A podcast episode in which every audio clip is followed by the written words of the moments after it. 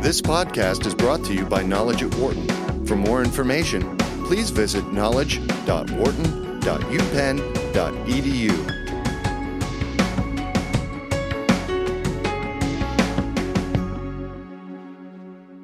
The recent issues with traditional banks are unfortunately nothing new. They're just being put more in the spotlight. Meanwhile, the growth of check cashing centers and, in some locations, payday lenders means that many Americans don't want to use traditional banks. Part of it is the increasing fees that you have to deal with. There are many other issues as well. And it's an issue that banks seemingly aren't as probably interested in as they really should be, even in the wake of the recession in which they were part to blame.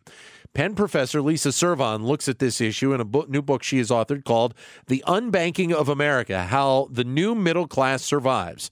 And Lisa joins us here in the studio. Nice to meet you. Happy New Year. Happy New Year to you. It's great to be here. Thank you. How much of an impact really has there been on the banking industry, if, if you can quantify it to a degree, especially over the last seven years when you're thinking recession, impact, and now where we are right now as a country?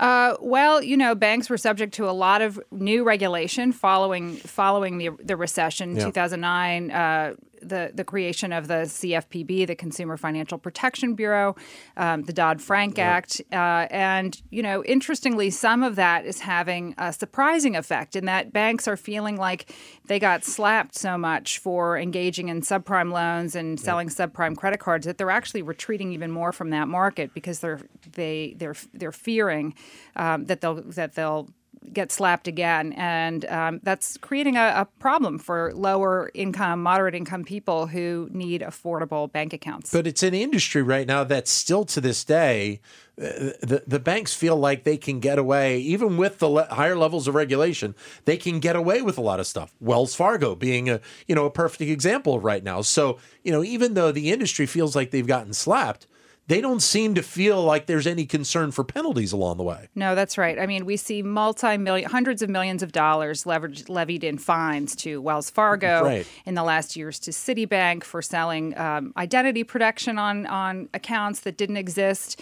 You name it. Um, all four of the biggest banks and a lot of the other ones are are continuing to engage in um, consumer practices that are simply not good for people. And unfortunately, and sometimes illegal. Well, yeah, and unfortunately, that's for these banks. A lot of times, it's just a drop in the bucket for them because right. of, because of their their massive size. That's right. I liken it to you know FedEx is part of FedEx's business model to account for the parking tickets they pay for double parking. Right. right I right. think it's the same for banks. You know, it sounds like a lot of money to us, but it's a very small percentage of their operating budget. So in, in this book, you actually you you had a, a proverbial deep dive into the problems that you that the banking industry are seeing by actually going to work at some of these locations, the the payday lenders, the the check cashing facilities, to get an idea of what the impact is on the consumer right now. That's right. I mean, so what I was looking at, and this is going back maybe six years, was these reports coming out from the FDIC that were starting to count people in terms of whether they had a bank account or not. People were ca- classified and still are as banked, unbanked, and underbanked. And just so people get a sense of it, 8% of Americans have no bank account at all, and another 20% are underbanked, which means they have a bank account, but we have no idea whether they use it. And they're also using alternative financial services like check cashers. Um, the implication, if you read what the policymakers and consumer advocates say, is that something's wrong, that people are making the wrong decisions by making the choices that they do and not having a bank account. And I looked at those numbers and also the fact, as you mentioned, that the check cashing and payday lending industries have skyrocketed in terms yeah. of the size.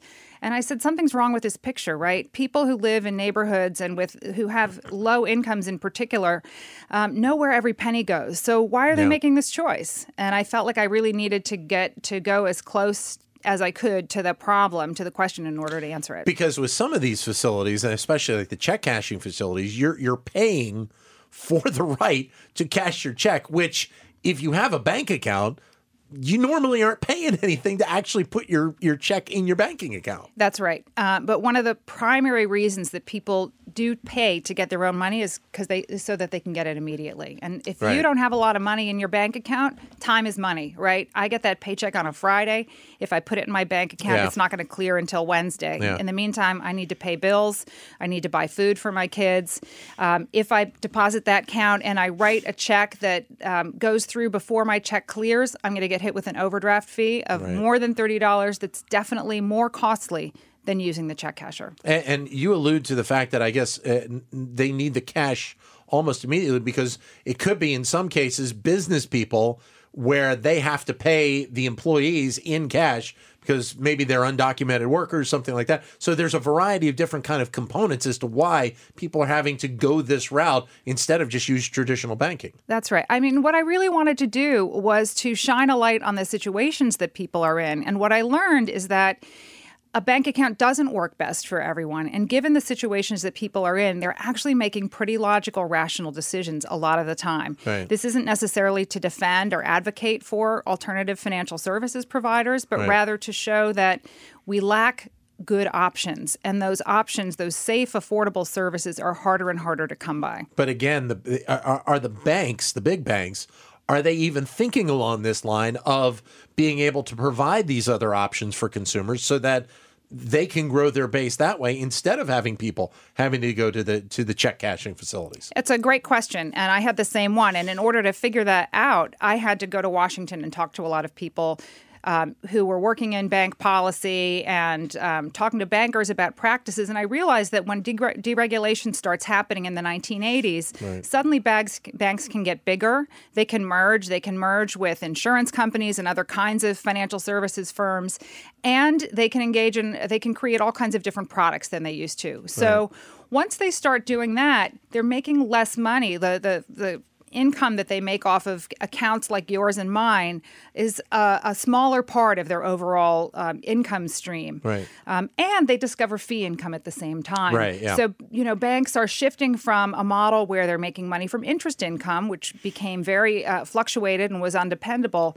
to fee income. And that combination of moving farther away from the customer, making money in other ways, and then uh, really figuring out how to uh, get as much fee income as possible really created a model in which banks were working uh, in not in the public interest so much but really um, solely for profitability and often as you mentioned using deceptive practices to do it Lisa Servon is our guest Penn professor and also author of the book called The Unbanking of America How the New Middle Class Survives. Your comments are welcome if you'd like to join in. Maybe some experiences that you have seen. Uh, if you go to your local bank, 844 Wharton is the number to give us a call. 844 942 7866 if you'd like to join in. Or if you can't get to your phone, you can send us a comment via Twitter, either at BizRadio111 or my Twitter account, which is at DanLoney21. Your comments are welcome there. Uh, the other piece to this, which is interesting, I guess, is also the fact that just the shift in banking in general. I, I know for me personally, my bank is a national bank. Uh, I, I do all my banking online, and obviously having that connectivity that people have to be able to do that has changed kind of the nature of banking in general as well. So that the local bank, which used to be kind of the bread and butter of the industry, hi, go in, say hi to the teller, you know her, you know, you you deposit your check that way. That business has almost evaporated at this point. Yeah, that's right. I mean, I actually opened the book with the story of going to the bank when I was a kid with my dad and, you know, getting a passbook and having it stamped. that's It- right. It's like a relic now. You could put my passbook in a remember those. museum, Yes, right? yes. Um, so that's certainly not the kind of banking my kids have experienced. We go to the ATM and there's a machine that spits out cash. Yeah. Um, but I think, you know, and, and for lots of us, myself included, being able to bank online in my pajamas has been incredibly convenient. Um, but I think there are also things that have been lost as banks have grown bigger and farther from their customers. Um, the relationships between the folks who work at the bank and the customer is one thing that suffered. And interestingly enough, when I worked at RiteCheck in the South Bronx and Check Center in Oakland, one of the things that people told me about and that I certainly noticed was that those relationships were really important. Um, and people talked about how they felt like they were poorly served by banks, that yeah. um, they didn't get good service. When they had problems, the bank didn't work hard to solve them. So it's not necessary that you need that one on one, face to face relationship, but yeah. even in the absence of that, those problems seem to have gotten worse. But as you said in, in the book, there was also a, a, decent amount of people that you ran into that ended up being in a situation where they didn't have hardly any money at all once they cashed that check. That's right. Which obviously puts them in a whole different kind of kettle of fish, uh, uh, if you're going to say it that way. Yeah, that's right. And I think um, what surprised me the most perhaps. There are a lot of surprises in doing this research, but one of them was that it wasn't just these low income people in the South Bronx who were suffering from that. And, you know, the subtitle of the book is How the New Middle Class right, Survives. Yeah, yeah. And what I found, particularly in payday lending, was that there were a lot of people who had jobs owned their homes, had college degrees, and were still um, having a lot of trouble making it from paycheck to paycheck. Half of Americans now are living paycheck to paycheck, and half could not come up with $2,000 in the event of an emergency. So, um, and that's because we've seen this kind of triple whammy of declining wages, increased income volatility, and the you know virtual disappearance of the public and private safety nets. So American workers, even if they have full-time jobs, are in a much more tenuous position than they used to be. 844-942-7866 is the number to give us a call. So uh, uh, is the banking industry then are they aware of this issue that that is obviously going on with many of their customers and are they willing to consider working with them to try and alleviate the problem to a degree? Yeah, I mean, here's where it's not probably appropriate to talk about the whole banking industry as a block. Okay. Um, you know, 50% of Americans, uh, 50% of all of our deposits are in the four largest banks. Right. So we do have this incredible concentration in the hands of a few banks. The other 6,000 banks share the rest of our deposits. Yeah. Um, so that creates a situation where the big four have a lot of power. Yeah. Um, we do see some banks, I talk about KeyBank, which is a super regional bank in my book, that is trying to figure out ways to serve all of the customers in the neighborhoods where it works. Right. Uh, one thing Key does is it has check cashing services in the lobbies of a lot of its banks. Um, they've also come up with a small loan. Uh, it's not exactly a payday loan, but um, you know banks have stopped giving those five hundred dollar loans that my, sure. I know my parents yeah. could go to Pulaski Savings and Loan and with practically just a handshake get a small loan, and you can't do that anymore. Yeah. So um, Key is using its own data from its customers, um, which gives it a lot more information than a payday lender would have to make a more affordable um, small loan for its consumers.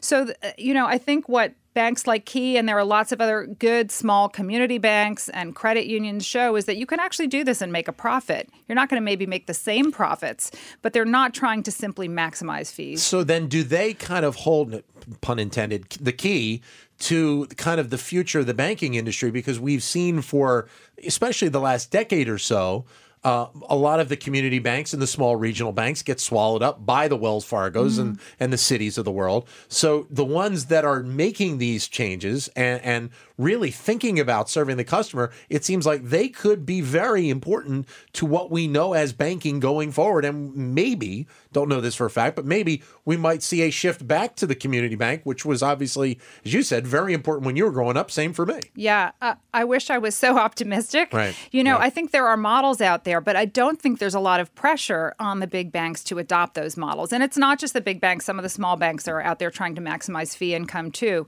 Um, so I think, you know, we need to be putting pressure on the banking industry to make the right choices. There has to be much more of a focus on corporate social responsibility. There has to be right. a good reason to do it. And as you mentioned, even with a lot of regulation, we still see Wells doing what it did. Yeah. Um, you know, at the end of the day, consumers also have to recognize that they can move their money. But there's also the concern out there as we shift from one administration to the other that we may see more deregulation and, right. and, and, changes that obviously benefit the banks. That's so right. there's obviously that concern that not that we're going to go back to 2007, 2008, but we could potentially head that way if we're not careful. Yeah, I think that's a very legitimate concern. Um, one of the best things I think to come out of that Dodd Frank legislation was the CFPB, the Consumer yeah. Finance Protection Bureau. Yeah. And um, I think it, there's a real risk that it will be eviscerated by having its funding structure changed yeah. so that it doesn't get as much money um, or that it's. Uh, that the the way that it's governed moves from having a director to a board that would make it a very political,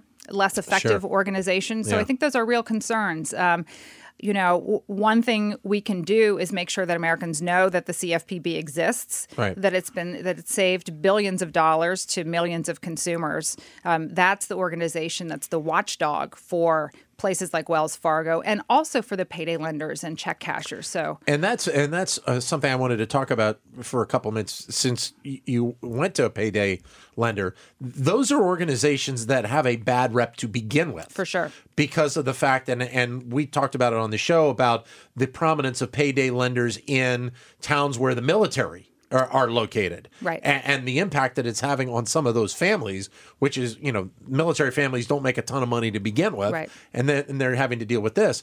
Payday lenders as an entity I, I think need to be addressed e- even further. Correct? Yeah, absolutely. And for maybe for listeners who don't know what payday loans are, I should give a quick definition. Sure. Yeah. Um, these are small loans, so usually in the range of five fifty to three hundred dollars. Yep. They are uh, due in two to four weeks um, on the date of your next paycheck or yep. government check, which is why they're called payday loans. And they carry pretty high fees. Um, where I worked, it cost $15 to take out a $100 loan. Um, yeah. If you calculate that as an APR, it usually comes out to somewhere between 300 and 600%. Um, yeah. Now, as a side note, you know, I want to just mention that an overdraft is also a small loan right? Yeah, you are taking true. you are yeah. borrowing money from the bank for a small amount of time until you can put that money back. And if you calculated the APR on an overdraft, it's about five thousand percent. Oh wow! So I think you need to look at you know compare the two in that way. Huh. Having said that. Um, the problem with payday loans, I think, is that many people are not able to pay back the loan at that two week or four week mark. Yeah. Um, meaning that they, they what they do is roll it over. They show up, they um, they pay off the loan and they take out that hundred dollars again. again. immediately, paying another fifteen dollars. Right. And so that's where the argument between consumer advocates and the payday lenders really. Um, gets hot is that the the product is not being used as it was designed to be used. Right. Um, so the CFPB is now um, about to implement rules that would make lenders verify the the ability to pay of yep. the people who are coming in. And yep. I actually think that that will level the playing field to some extent because in research I've done, the most important attribute of these loans to the borrowers is that they can get them immediately. Sure. You yeah. walk into the place that I worked, you fill out a one-page application, we check and make sure you Show have a bank ID, account yeah. and a job and you get your money. Yeah. Right? So now if Check Center and everybody else has to actually wait you know it has to actually verify income and make sure that person has uh, the ability to pay. And it's not just about income. Um, that will create an opportunity for other organizations like one i talk about in my book called Oportun to make small loans at a much lower interest rate. Oportun does it for about 36% give or take. Right still expensive in some people's eyes, but much lower than payday loans, and compete with payday lenders. Then. So there's to a degree there's there's innovation even going on in this industry to be able to look at different options that you know they're not the perfect uh, solution, but they're better than than probably some of the other alternatives that are out there. That's right. I mean, I actually had payday lenders. Some of them say to me, you know, I was surprised as anybody that that we could do this, that this was legal, making these kinds of loans. They're yeah. expensive loans.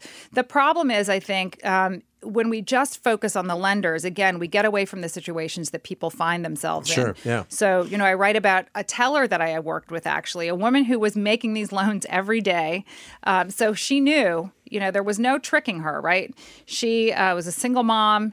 Her her car broke down she had to face the decision of either getting her car fixed um, and taking out loans to do it or losing her job, right? So she takes out five payday loans ranging from 50 to $300. Mm. She knows when she takes them out that she won't be able to pay them back right away. Right. Um, she gets her car fixed. She keeps going to work when those loans start hitting her bank account, she overdrafts. She then racks up hundreds of dollars in overdraft fees. Yeah. So that's an interesting relationship between the banks who are benefiting from payday Sure. loans too, right? Yeah, yeah. Um, but that's the that's one of the things I kind of want to illuminate and lift up here is Ariane, this woman is deciding whether to keep her job or take out a loan. People are are deciding whether to keep their father in a substandard assisted living facility or Yeah. take out a loan to move them someplace better. So, you know, I'm assuming you and I are in places where we haven't had to make those kinds of horrible choices. Yeah, well, and you mentioned an organization like the CFPB is looking to try and address those, but uh, you know these have been going on for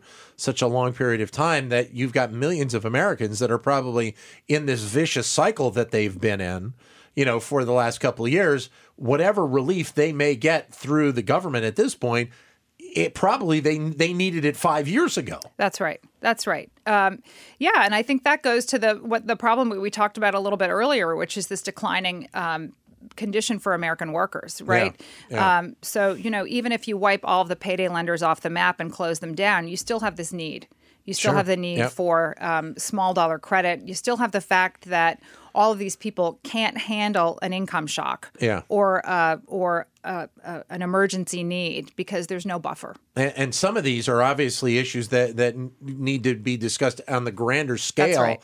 of the economy in general, and what we can do to you know improve the lot of people that are in the lower incomes, or as you said, even the middle class. wh- Which the middle class is is another total kind of topic to bring up because of the fact that we've discussed the deterioration of the middle class. The middle class, what we knew. 20 years ago is no longer theirs realistically. Right. I, I spent, you know, one interesting group that illuminates that I think is millennials. I spent a lot of time talking to millennials and interviewing them when I wrote the book and asking them about, you know, thinking about what my parents were able to do. My parents were both teachers. We didn't make a lot of they didn't make a lot of money, but it was a stable income coming in and we did fine. And my parents could buy a house, they could they had good pensions, they could save you know, at least to pay for some of my sisters and my college education. And when I talk to young people who are just coming out of college or graduate school, they didn't feel like those those goals were realistic for them anymore. Yeah. Um, I talked to a woman who had been in the army for four years, owned a home, um, had it foreclosed on, kept making the mortgage payments for a long time because she put renters in and slept on someone's couch. Yeah. Then she loses her home. She still has a 780 credit score. But then she lets that Wow. she lets go, you know, she said that was the thing I protected above all else Was the credit score?